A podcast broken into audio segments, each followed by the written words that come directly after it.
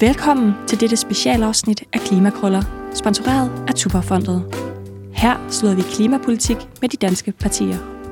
Dagens gæst er folketingskandidat fra Frie Grønne, Rajesh Holmen. Rajesh Holmen, simpelthen så glad for, at du vil komme ind. Du er folketingskandidat for De Frie Grønne med særlig fokus på netop klimaområdet. Det er fedt, du vil være her. Tak fordi jeg måtte komme. Selvfølgelig. I får alle sammen det samme spørgsmål i starten. Alle jer, der har været herinde i Klimakrøller Valgspecials. Og det er, hvad er hovedlinjerne i jeres klimapolitik? Altså, vi har jo for nylig præsenteret vores klimaudspil med 150 konkrete forslag til, hvordan vi reducerer CO2-ledningen og når i mål med Paris-aftalen. Du har simpelthen taget altså, en kæmpe mobbedreng med herind. Og det har jeg, fordi jeg synes faktisk, at det skulle I have lov til at se, når vi netop handler om klimapolitik. Og det er jo et kompromisløst grøn handling, som tager udgangspunkt i klimavidenskaben. Og jeg vil bare nævne måske de tre vigtigste indledende forslag, som ligesom sætter rammen for de øvrige 147 forslag, men som faktisk også er de forslag, vi mener, alt politik skal tage udgangspunkt i. Og det første, det handler om det her med at indføre et CO2-budget, så vi hele tiden har en målestok for, hvor meget CO2 vi udleder, og hvordan sikrer vi, at vi holder os inden for budgettet, så vi overholder Paris-aftalens mål. Og det mener jeg faktisk skal være rammesættende for alt politik, så alt politik og ikke kun klimapolitik skal tage hensyn til det her CO2-budget. Og hvad sætter I det CO2-budget ud efter? Jamen, det er nogle forskellige beregninger, og der har vi særligt taget udgangspunkt i nogle beregninger fra FN's klimapanel, hvor vi ser, at vi har et drivhusgasbudget på omkring 43 på verdensplan, altså 43 millioner tons per CO2 per år. Men hvis vi så tæller alle udledningerne med, så har jeg faktisk reelt et forbrug på omkring 60 millioner tons CO2 per år. Og så ser jeg på, hvad har vi så tilbage, inden vi overskrider grænsen for det her 1,5 af vores andel af de globale temperaturstigninger, så kan vi udlede 260 millioner tons CO2 mere, kan man sige. Og det svarer faktisk til, at vi har 4 år. Så i 2026, så vil vores CO2-budget faktisk være opbrugt. Så det er også derfor, vi mener, og det er faktisk det eneste parti, der har foreslået Folketinget, at alt Danmarks klimapolitik skal indrettes efter et CO2-budget, så vi hele tiden kan løbe det godt højere med, at vi sikrer os målene, som vi har. Og vores andel, har I ligesom udregnet det ud efter, hvor mange antal næser vi er? Eller har I også indregnet den historiske udledning, vi har haft i Danmark? Burde vi have et mindre budget end andre lande? Hvad har I regnet med? Altså i virkeligheden, så har vi ikke taget vores historiske udledninger med. Det burde vi jo gøre. Så det er også derfor, vi faktisk siger, at nu har vi fokus på, hvordan vi både tager ansvar fremadrettet, men også samtidig lever op til noget af det historiske ansvar, vi har haft. Så det er også derfor, vi sætter vores mål så højt, som vi gør. Fordi vi har jo også været oversat til mange af de her udledninger, og temperaturstigninger har været stigende andre steder. Det kan vi også se med de klimaforandringer, vi ser i dag rundt om. De rammer jo især det globale syd. Og der har vi jo et kæmpe medansvar, både nu, men også faktisk for de forandringer, der er sket hen over tiden. Og det er en vigtig krølle, går jeg ud fra med de beregninger, du har der, at det er med en ret høj grad af sikkerhed, at vi skal blive under 1,5 grader. Det er det, som CO2-budgettet er sat efter. Ja, og i virkeligheden vil vi jo helst undgå, hvornår det er til. Og det er også derfor, vi sætter målet så højt, fordi ifølge de her beregninger, som vi har taget udgangspunkt i på baggrund af FN's klimapanel, så udløber vores CO2-budget i 2020. Så derfor skal der altså drastisk CO2-reduktion til, hvis vi skal undgå at overse de her grænser. Det var den første af de tre sådan, hovedtemaer, som ligesom sætter scenen for hele jeres klimapolitik. Hvad er de to andre? Ja, og det er godt, du siger det, fordi det er faktisk også sådan gennemgribende. Vi vil gerne have strukturelle forandringer, og i forhold til vores klimapolitik, så foreslår vi også, at vi gerne vil tælle alle udledninger med. Og der er problemer med den nuværende klimalov, at den ikke tæller udledninger med, som egentlig er ansvarlig for i udlandet. Så det vil sige både international skibstrafik, flytrafik, afbrænding af biomasse, import af fødevarer. De her ting, som egentlig også, som du nævnte før, at vi har et ansvar for, når vi udleder CO2 i landene, også når vi importerer dyrefoder fra Amazonas, hvor vi fælder regnskov og fordriver mennesker, det burde vi jo sådan set tage ansvar for, og egentlig det foreslår vi helt skal forbyde. Men det her med at tælle alle udledningerne med, det er i hvert fald vigtigt også, og derfor vil vi gerne indføre det, der hedder en klimalov 2.0, som netop sikrer alle udledninger tælles med. Det er det andet forslag. Og så det sidste forslag, det er, at vi gerne vil respektere det, vi kalder det planetære grænser. Og det er jo også noget af klimavidenskaben. Det er et begreb, der er indført fra Stockholms Forskningsuniversitet, som jeg siger, men altså, Catherine Richardson, hun er mentor for hele det her udsendelse, så det er så fint. Perfekt, så er jeg glad for, at jeg nævner det. Men det er også det der med at sige, at vi sætter loft over, hvor meget vi egentlig må udlede, uden vi forårsager de her dramatiske ændringer. Og det er så i den globale miljøretstillstand. Og der har vi allerede overtrådt, jeg tror faktisk, 6 ud af de her 9 grænser. Ikke? Blandt andet, nu kan vi se, at vi er en biodiversitetskrise. Så vi bliver også nødt til at have en målestok for, altså en handleplan for, hvad skal vi forbruge for at undgå, at vi faktisk påvirker hele det her globale miljøret tilstand. Start. Så det er de 3 forslag, kan man sige.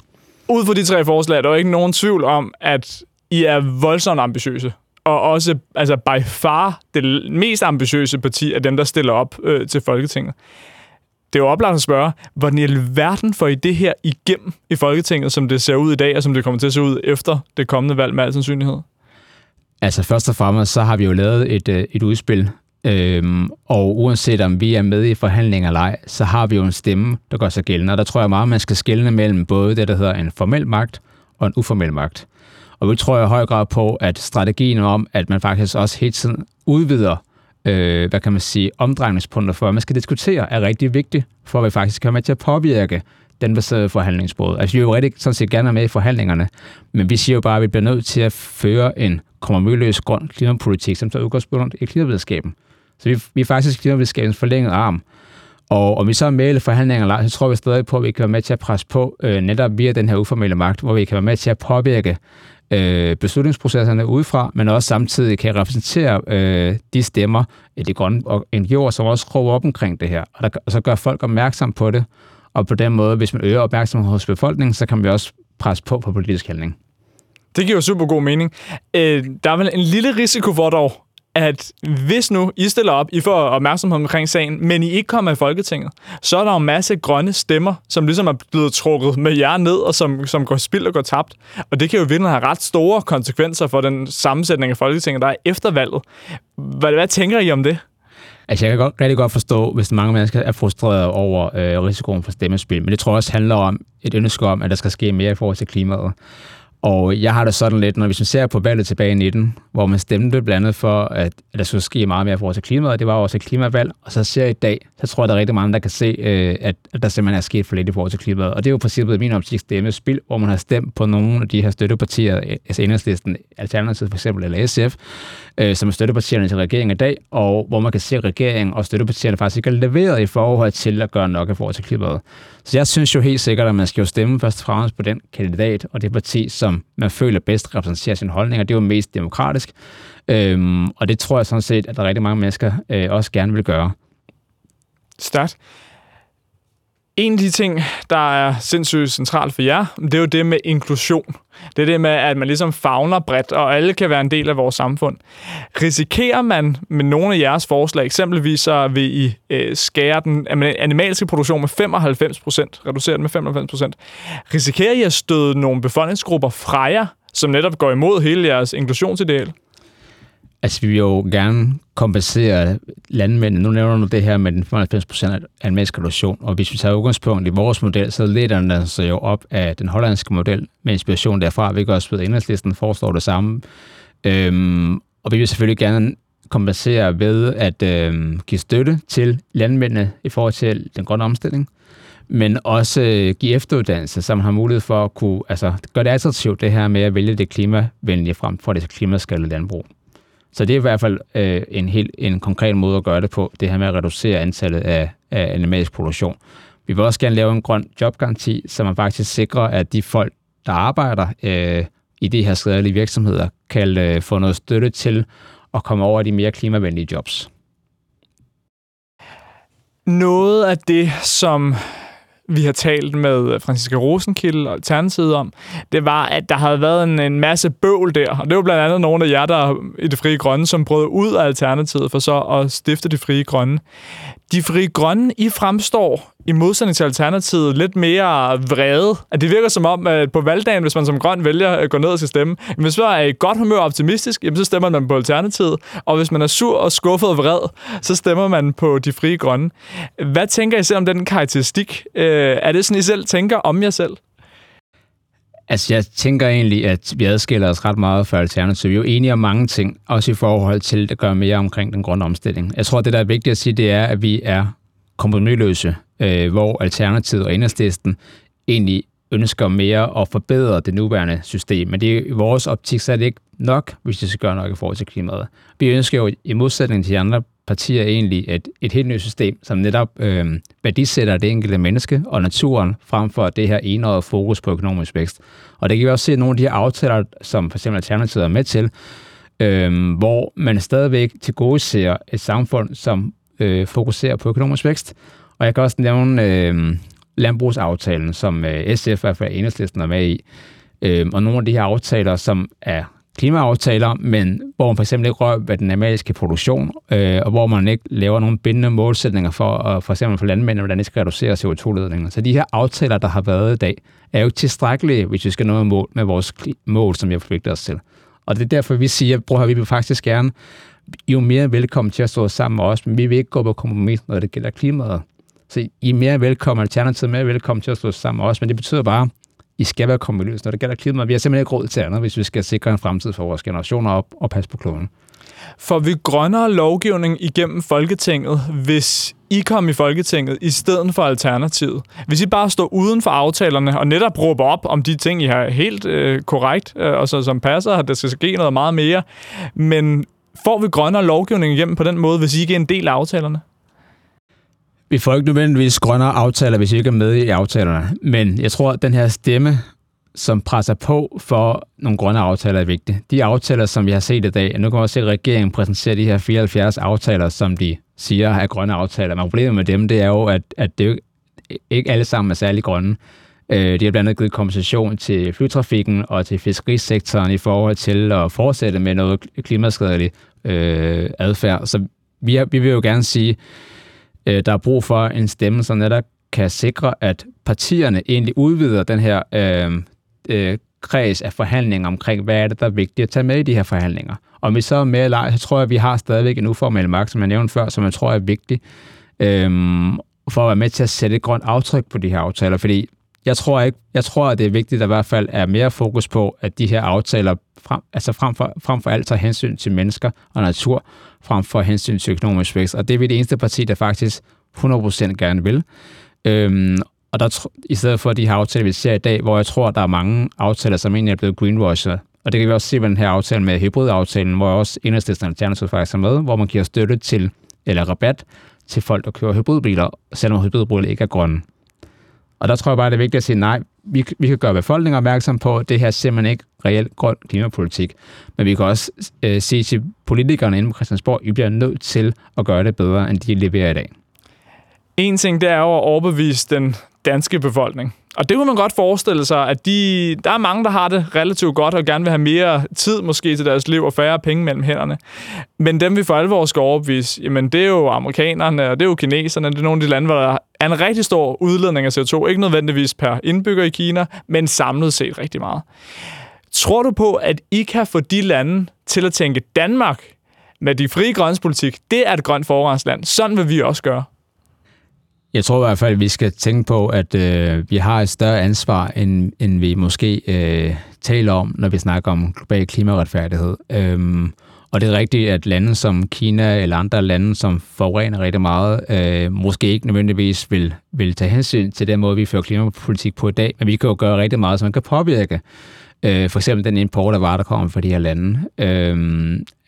Helt konkret, så tænker jeg, at det her med for eksempel at stoppe dyrefoder, kan jo have en kæmpe betydning for nogle af de her landes økonomi, men også hvis vi først og fremmest sætter vores forbrug ned, fordi vi har et rigtig højt forbrug og CO2-aftryk per indbygger. Hvis man ser på Danmark, som selvom vi er en lille befolkning, så har vi jo faktisk ret højt CO2-aftryk, og der vil vi jo gerne starte med at sige, lad os skære drastisk ned på vores forbrug. Det vil både have en betydning i forhold til at reducere CO2-ledningen, men det vil faktisk også have en betydning for vores import, fra for eksempel Kina, hvor vi importerer rigtig mange varer fra. Så hvis vi skærer ned på vores forbrug, så vil vi også samtidig sende et signal til Kina omkring, at vi kommer ikke til at blive ved med at have det høje forbrug, som vi egentlig lever af. Så jeg tror, at i det større billede, så vi først og fremmest skærer ned på danskernes forbrug og vores eget forbrug, så kan vi også være med til egentlig at påvirke nogle af de her lande til også at tænke, okay, hvad er det for nogle produkter egentlig, som danskerne er optaget af? Og det skal så være det grønne bæredygtige valg. Det giver ret god mening i forhold til netop Kina, hvor vi køber rigtig mange af deres ting, og der kan I måske inspirere nogle af de andre europæiske lande, fordi vi forbruger så meget i Europa. Men når man tænker på USA, at de bare har den her kæmpe stærke vækstlogik, og man ser på de unge i Kalifornien, de begynder at have mistrives, og noget af grunden til, at de mistrives, der de kan se, jamen de får ikke råd til eget hus, som forældrene havde. Der er nogle andre idealer, nogle andre værdier, de går op i. Det er bare super fedt at have eget hus og egen bil. Hvordan får man overbevist dem? For det er jo også nogle af dem, vi skal have med, hvis Danmark skal være et grønt foregangsland. Jeg tror, det handler om at sætte fokus på den økonomiske ulighed. Og jeg tror også, at rigtig mange i dag kan mærke i Danmark, at den økonomiske ulighed er vokset. Og det kan vi også se nu med den her energikrise, vi er i, hvor folk måske er mere presset end nogensinde. Og der ønsker vi jo en solidarisk omfordeling af, hvad kan man sige, rigdommen, som den er i dag. Så f.eks. i forhold til de her hjælpepakker, som gives nu ud til bredt til alle, så vil vi jo gerne have, at den målrettes det mest socialt udsatte. Og det kan man jo også gøre i forhold til, til de studerende. Altså hvis I har brug for en økonomisk håndsrækning, så vil vi jo rigtig gerne give jer den økonomiske håndsrækning. Og det kan vi for eksempel finansiere ved det, vi kalder en aggressiv formueskat, som vi har lavet forslag omkring, hvor vi netop beskatter den rigeste del af befolkningen lidt mere, og så på den måde omfordeler goderne, så vi simpelthen kan give dem mulighed for at kunne finde en tag over hovedet. Det er ret interessant, for du startede også med at sige, at du var en af de kandidater i Det Frie Grønne, som har et særligt klimafokus. Og ikke fordi de andre ikke har det, men I har jo andre store målsætninger for, hvor vi skal hen som samfund. De vælger, I primært går efter. Hvordan er de? Er der mulighed for, at I måske kan finde et helt nyt vælgerhav, lidt ligesom Trump, ikke andre sammenligninger derudover, men lidt ligesom Trump, som en masse, som ikke var med i meningsmålingerne, men som lige pludselig dukkede op på valgdagen, fordi de ikke plejede at være engageret i politik, men havde fundet et parti, der var for dem. Er det lidt det, I satte sig på? Altså, vi vil jo gerne være et parti, eller en stemme for dem, som ikke kan stemme os. Så vi har rigtig mange grupper, vi gerne vil repræsentere. Og jeg tror, det er vigtigt at sige det her med, antiracisme og klimahandling går egentlig hånd i hånd og kampen for social retfærdighed. For det handler om den samme kamp mod et system, som egentlig tilgodeser økonomisk vækst frem for mennesker og natur. Så der vil vi i høj grad være en stemme for dem, som måske føler sig forskelsbehandlet og udsat på grund af deres identitet for eksempel, hvor vi også kan se, at der er forskelsbehandling i dag og diskrimination. Men samtidig vil det også være en bevægelse for alle de grønne. Vi er også et høj grad et parti, som er en bevægelse, som har rod i forskellige bevægelser. Så derfor tror jeg også på, at de her mennesker, som egentlig ønsker et lige og mere mangfoldigt samfund, hvor vi også gør mere i forhold til klimaet og passer mere på vores natur, der er det simpelthen en stemme på Frie Grønne, fordi jeg synes, vi er det parti, som netop har fokus på de her vigtige ting, hvor vi netop tilgodeser mennesker og naturen frem for det her enøjede fokus på økonomisk vækst. Jeg synes jo samlet set, du fremlægger en rigtig stærk case for, hvorfor det er, man skal stemme på De Frie Grønne. Men en af de præmisser, man også lidt skal købe for at stemme på jer, det er jo, at den fremgang, vi har haft med den seneste regering, det har været en væsentlig grønnere politik, end vi så igennem 0'erne og 10'erne.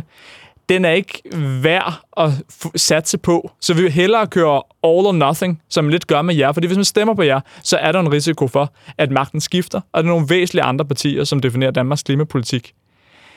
Hvordan har du det med det? Er du sikker på, at det virkelig er det værd at køre all or nothing ved at stemme på jer, i stedet for at sige, jamen, i dag, Dan Jørgensen, de kunne være grønnere, men de får os rent faktisk i den rigtige retning i det mindste? Altså, jeg vil jo gerne også undgå, at der kommer en borgerlig regering af magten, for jeg er helt enig i, at det tror jeg på ingen måde er til gavn for klimaet. Men jeg tror bare også, at den her røde regering har brug for en samlet venstrefløj, som egentlig står fast på nogle krav, når det gælder klimaet, og den måde, vi behandler socialt udsatte og mennesker på i dag, og også i forhold til den økonomiske ulighed. Og jeg synes bare, at valget tilbage i 19 virkelig illustrerer og gør os eksistensberettigede. Fordi hvis vi ser på det her forståelsespapir, som der blev lavet mellem regeringen og støttepartierne dengang, det handlede netop om det her med stof for flere udlændingestramninger, og vi skulle gøre mere i forhold til klimaet, og vi skulle bekæmpe den økonomiske ulighed. Og så ser 3 år efter i dag, så ser vi, at den økonomiske ulighed har været voksende. Vi ser, at der stadig sker alt for lidt i forhold til klimaet, og vi ser stadig en alt for stram udlændingepolitik. Og jeg tror, at hvis vi har en regering, eller vi har en socialdemokrati, som gerne vil være i regeringen, så er de jo også nødt til at samarbejde med venstrefløjen. Og der kan vi jo være med til at presse på for at sige, hvis I gerne vil have vores mandater, frem for at de opgiver magten, det er de jo ikke interesseret i, så bliver I nødt til at føre så vil vi gerne trække jer tilbage, så I kan føre en rød og en solidarisk og en grøn politik. Og vores problem, synes jeg jo, det er jo, at vi kan se støttepartierne desværre er gået lidt på kompromis, for så at få indflydelse på nogle andre områder. Men hvis du nu trækker politikken den forkerte vej, og hvad vi kan se i dag, der stadig gør os lidt i forhold til klimaet, så er vores opgave jo egentlig at føre støttepartierne og Socialdemokratiet tilbage på sporet. Og det tror jeg egentlig, at partierne også bliver nødt til at lytte til, hvis de gerne vil have, at for eksempel Socialdemokratiet kommer til magten. Et af de spørgsmål, som vi altid stiller her til allersidst, det er, hvad er den allervigtigste årsag til at stemme på jeres parti, frem for nogle af de andre grønne partier i Folketinget? Ja, vi er jo kompromisløse, når det gælder klimaet, og jeg tror, det er vigtigt at sige, at vores parti har fokus på klimaet, så tager det udgangspunkt i klimavidenskaben. Og vi er det eneste parti, der har foreslået det her med for eksempel CO2-budget, hvor vi tager hensyn til alt politik tager hensyn til meget, vi udleder. Men vi er også et parti, som netop fokuserer på at fokusere på hensyn til mennesker og natur, og vi kan leve et sundere liv, end vi gør i dag, frem for det her enøjet fokus på økonomisk vækst, som en af de andre partier gerne bevarer. Vi vil gerne have et opgør med det nuværende system. Det er også den måde, vi tænker på, er at sige, vi tror på, at vi kan skabe et bedre samfund til gavn for os alle sammen. Så vi er kompromisløse, når det gælder klimaet, men vi ønsker også et samfund, som værdisætter det enkelte mennesker og naturen mere, frem for det her fokus på at skabe økonomisk vækst hele tiden. Rajesh, en kæmpe fornøjelse, at du ville komme ind og være med. Tak fordi jeg måtte være med.